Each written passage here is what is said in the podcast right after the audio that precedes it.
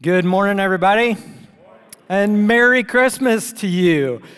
We are so glad that you joined us for this Christmas Eve service. Man, it's such a good thing to come together and celebrate the true reason for this season.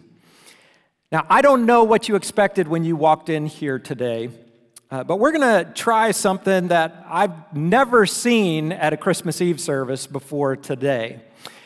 We're going to take Christmas and put it into context. And here's what I mean by that.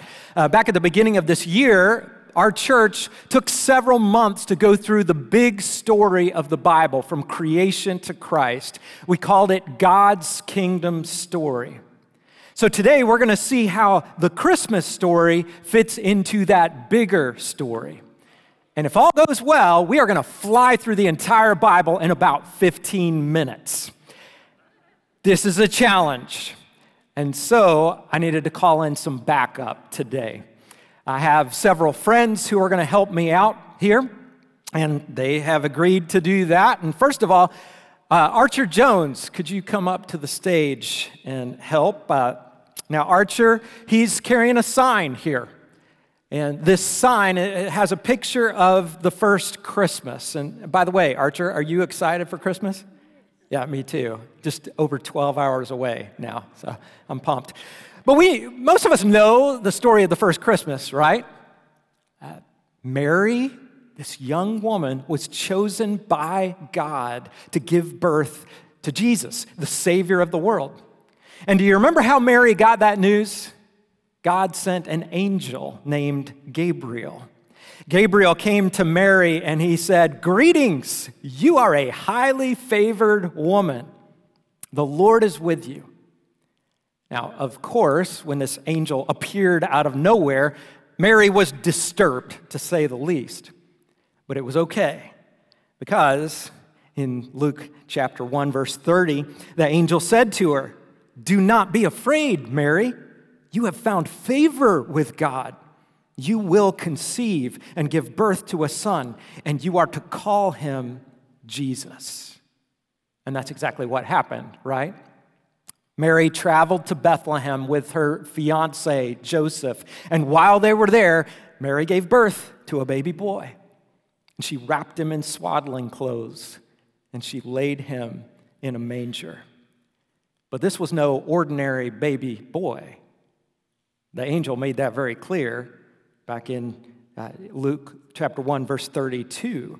He said, He will be great and will be called the Son of the Most High.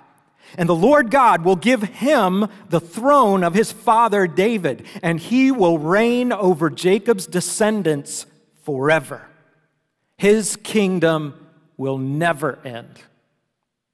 Now, there's a lot going on here, but let's just remember this one big idea this baby is a king and not just any king. Jesus rules over a kingdom that will last forever, for all eternity. So clearly, the story doesn't end here in Bethlehem. The story, the story also doesn't begin in Bethlehem. If you want to know how all of this started, you have to go back, way back. And now I need my friend Sam, if you would come on up to the stage and make your way to the other side. I'd like for you to uh, think of this stage as a big timeline. And we're going to go through this story one chapter at a time. And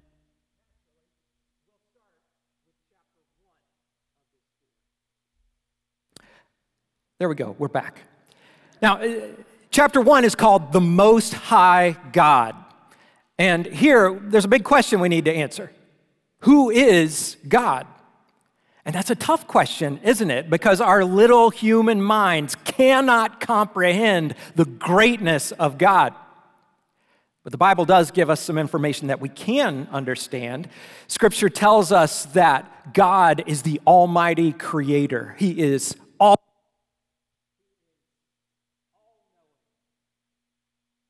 God is also love. God is also holy, righteous, good. God is also king. He is the ultimate king. He rules over everyone and everything. And then God is eternal. He has always been. He has no beginning, and He always will be. He has no end. And it's interesting. Jesus has always been with God. The Bible has uh, some different titles and names for Jesus. And a couple weeks ago, we read John chapter 1. And John tells us that Jesus is the Word. And I want to go back and read the beginning of John, chapter 1, verse 1, where it says, In the beginning was the Word, Jesus. And the Word was with God, and the Word was God. He was with God in the beginning. Now, this is kind of crazy, isn't it? Because not only was Jesus, the Word, with God, Jesus was God. And how does that work exactly? Well, I'll tell you. I don't know. it's a mystery. This is beyond our understanding. But I'll tell you what I do know Jesus is human. We see that over here. But Jesus is also divine. He is in very nature God, and He is the King of all kings. And like Gabriel said, He rules over a kingdom that will never end. So let's remember in chapter one, Jesus is here. Now we have to move on to chapter two, because we haven't even gotten to the creation of the world yet. So, Kenna, if you can make your way over next to Sam. So, this is the birth of the universe, the beginning of the human race. And most of us know that God made the world, but we don't always remember that Jesus played an important role in creation. Right here in John 1, if we keep reading, here's what we find. Through him, the Word, Jesus, all things were made. Without him, nothing was made that has been made. Now, that's uh, a little crazy, isn't it? Because Jesus, we think of him over here, we think of him as this person, but he's also the one through whom creation appeared. It includes the Grand Canyon, Mount Everest, the Milky Way, all things were made through him. Now we need to move on to the next chapter. And this one isn't, uh, this one isn't a fun one. Come on over, Grant. At the time of creation, the world was good. There was no sin, there was no evil, there was no death. But then we get to the fall. So this is here in the Garden of Eden, and Adam and Eve had one rule God gave them one rule, and they broke it. They ate the forbidden fruit, and they were kicked out of the garden. So, this is called the fall, and we still feel the effects of the fall today. Everything that's broken in this world comes back to this moment. So, war, cruelty, broken families, broken lives. This is where it started. Adam and Eve started it. But then we followed their example because we broke God's law as well. So, this is a tragic chapter of the story. And I wish I could say things get better right away, but they really don't. Carson, if you could come on over, and actually, everybody come on up. So, this is where we get to Noah. Now, uh, people became so wicked that God had to do something. He brought judgment onto this broken world in the form of a flood. This flood was a catastrophe because all people on earth perished except for Noah and his family. They boarded the ark and they rode out the flood. And hey, Carson, could you give us some special effects here? Yeah, make that ark go back and forth. I think a story is always better with special effects, so I hope you enjoyed that. Now, we move on to the next chapter. This chapter, it's, God gave a new beginning, starting with Noah and his family. It was a reboot for humanity, but the people still didn't honor God as king.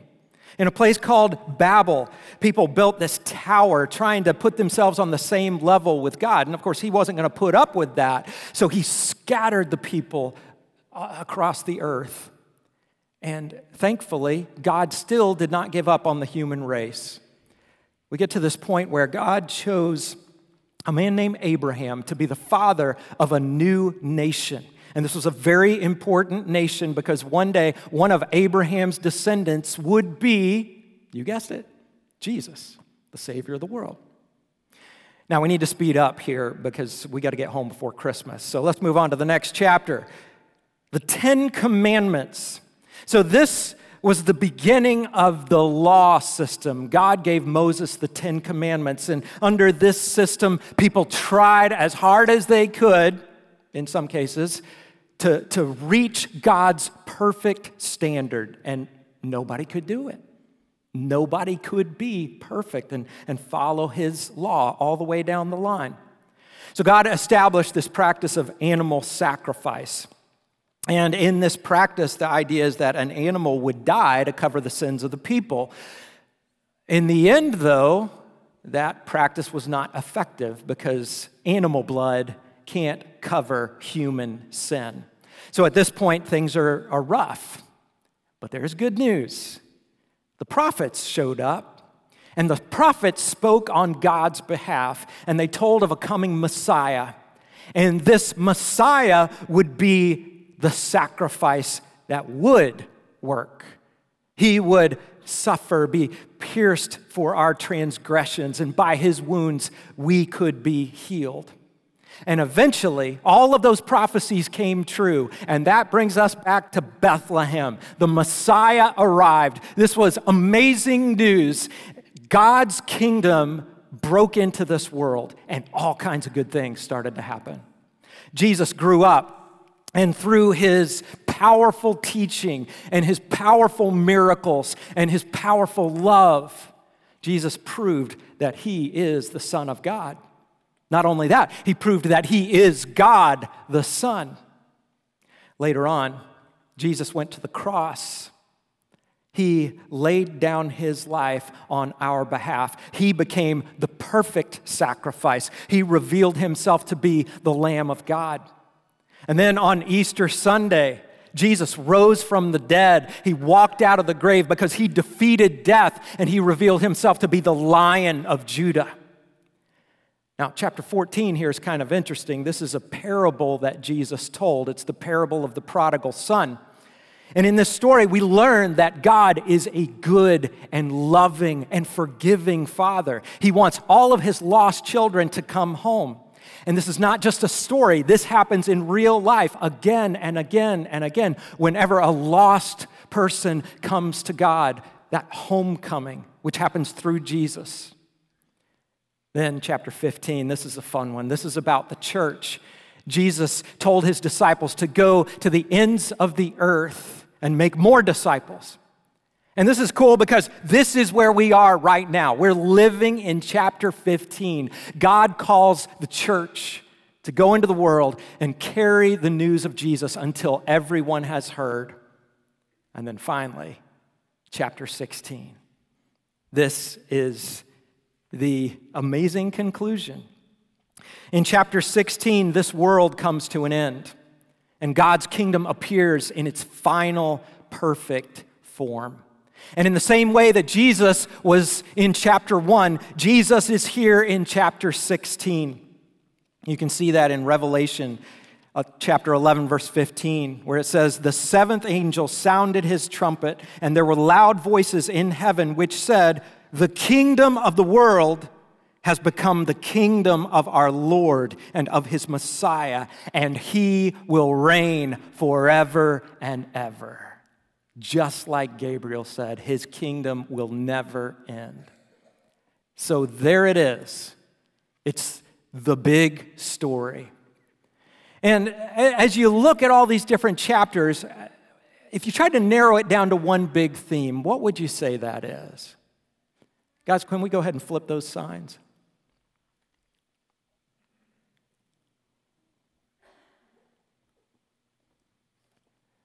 That's it. It's the story of the kingdom of God.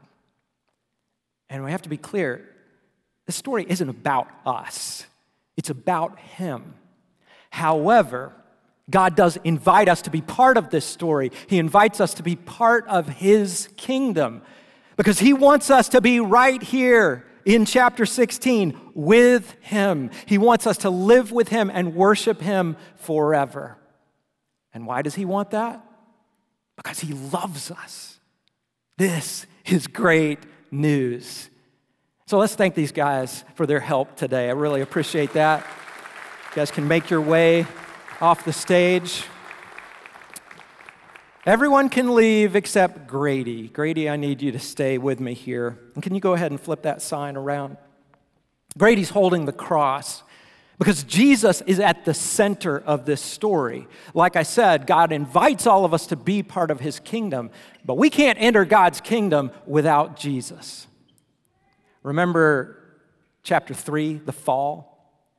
In chapter 3, Adam and Eve sinned against God. It was an act of rebellion. They rejected him as king. And when we sinned against God, it was an act of rebellion. We rejected him as king. And because of that rebellion, we deserve punishment. We deserve to be kicked out of God's kingdom forever. But someone stepped in and took the punishment that we deserved. And that someone was Jesus. He went to the cross and he paid the penalty that we deserved to pay. He took our sin on his shoulders. He laid down his life so that you and I could have eternal life. Every week here at Plum Creek, we take a few moments in the service to stop and remember and say thank you. We have this time that we call the Lord's Supper or communion.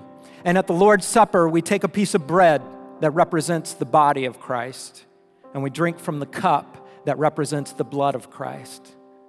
We stop, we remember, and we say, Thank you. Thank you, Jesus, for everything that you've done. So, in just a moment, you can take the cup and, and we'll go ahead and uh, take the Lord's Supper together. But before we do that, Grady's going to pray.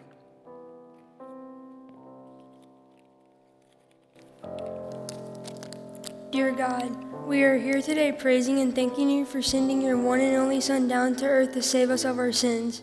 You never had to do this, but you did because you loved us so much. We are here today celebrating the birth of Jesus, the greatest gift you could ever give us. Let us come to you today and give you praise for what you have done for us. In your name we pray. Amen. Philippians chapter 2 verses 9 to 11. Wherefore, God also had highly exalted him and gave him a name which is above every name. That at the name Jesus, every knee should bow in heaven, in the earth, and under the earth, and that every tongue should confess that Jesus Christ is Lord to the glory of God the Father.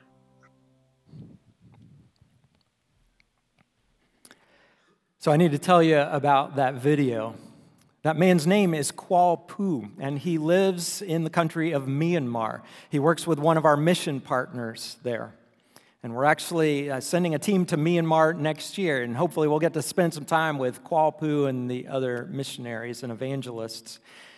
But Qual read from Philippians chapter 2, and if you've been at Plum Creek the last few weeks, you know that we've been reading from Philippians 2. There's a passage there that basically tells the story that we just saw here, all of those different chapters of God's kingdom story. And I love the verses at the end of that passage. Philippians 2, verse 8 says that Jesus humbled himself by becoming obedient to death, even death on a cross. And because Jesus accomplished his mission, because of his humble sacrifice, therefore, God exalted him to the highest place and gave him the name that is above every name, that at the name of Jesus, every knee should bow in heaven and on earth and under the earth, and every tongue acknowledge that Jesus Christ is Lord to the glory of God the Father. So, what do these verses tell us? Well, someday, someday, every knee will bow to Jesus. That includes all of the 8 billion people living in the world today. That includes every human being throughout history. A day is coming when every tongue will acknowledge or confess that Jesus Christ really is Lord. And you know, you will either make that confession here in this life by choice, or you'll make that confession after this life because you have to. Here in our time, there are lots of people who do have some appreciation for Jesus, but they haven't yet acknowledged him as Lord. This week I read that nine out of 10 Americans will celebrate Christmas this year. Now, some of those people will celebrate Christmas in a way that doesn't include Jesus at all. And then for others, they'll see Jesus as the baby in the manger, but it won't go much further than that. But I have a question for all of us here this morning. What are you doing with Jesus right now? Is he your king? Are you acknowledging him as Lord, not just with your words, but with your life? That's a decision that we all need to make. And for some of us, we need to make that decision for the very first time to surrender to Him as King. It was great to see those videos earlier of the two baptisms. Uh, one of those was Ben Strong. He was baptized just first service today. The other one was Paula Fugate, and she was baptized on Friday. We sat down and we talked about baptism, and at the end of that conversation, she said, I'm ready. I want to do this right now. And I said, We haven't heated up the water yet. it's going to be chilly. And she said, I don't care. I want to do this right now. I checked afterwards, and the temperature was 64 degrees, so that was a chilly one. But when you know you need to make that decision, it's time. And if you are in that place, if, if you know I, I need to surrender to Jesus as King, and put my faith in Him and, live this new life and be baptized into Christ, where you die to your old self, you're buried in the water, and you raise up to live a new life as a citizen of God's kingdom. If that's you, reach out to us. We'd, we'd love to help you with that. You can come see me after service or just shoot me an email, doug at plumcreek.org. I'd be glad to help. But like we say so many times, baptism is just a beginning. From there, God calls us to surrender to Jesus as King every single day. And that means when you wake up in the morning, you don't say, What do I want to do today? You say, Lord, what do you want me to do today? We need to give Jesus the place that he deserves. We need to let him be king. And why should we do that? Well, for one thing, that's just who he is. He will rule and reign no matter what we decide. But there's something else I haven't mentioned. When you make Jesus your king, he will restore everything that's broken in your life. He will bring light into your darkness. He will bring you true joy, true peace, and true hope. Now, you might say, Well, I've made Jesus my king, but I'm not feeling like completely joyful and peaceful and hopeful right now. And that's okay because Jesus isn't finished yet. That restoration process is still going on. So we need to hang on because chapter 16 is coming. And in chapter 16, Jesus will make all things new. Everything that's wrong will be made right, and we will see Jesus face to face, and we will worship our King forever. In the book of Revelation, there's an amazing moment where a huge crowd cries out in worship. People of every tribe and language, every nation, they cry out and say, Now to him who sits on the throne and to the Lamb be praise and honor and glory and power forever and ever. Right now, here on Christmas Eve, we have an opportunity to join that crowd. In just a moment, we're going to hear uh, some friends of Plum Creek from around the world say these words in worship. These people are from the United States, Australia, Guatemala, Nepal, Bhutan, Myanmar, people of every tribe and nation and language, they'll be crying out in worship, and we can join them. So we'll listen to these friends of ours, and then we'll come together in this room and we'll worship our King together. Let's watch this. To him who sits on the throne and to the Lamb be the blessing, the honor, the glory, and the dominion forever and ever. To him who sits on the throne and the Lamb be the blessing, the honor, the glory, and the dominion forever and ever. To him who sits on the throne and to the Lamb be the blessing, the honor, the glory, and the dominion forever and ever.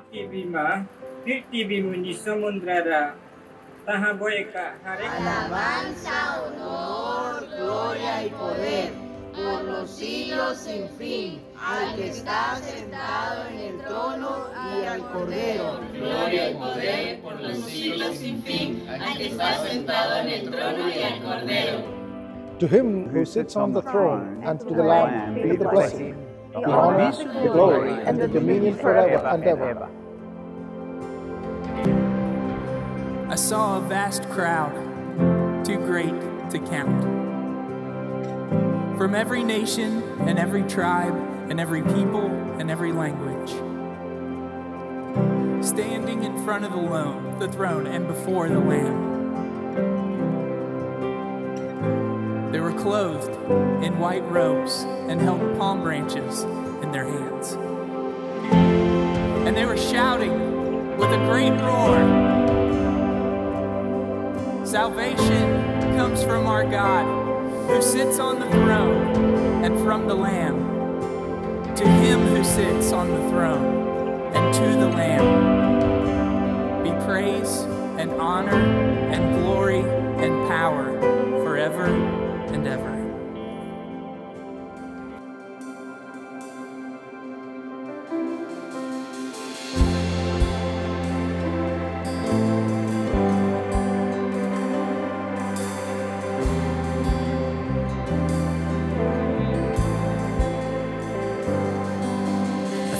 Thousand generations falling down in worship to sing the song of ages to Lamb. And all who've gone before us, and all who will believe, will sing the song of ages to the Lamb. Your name is the highest.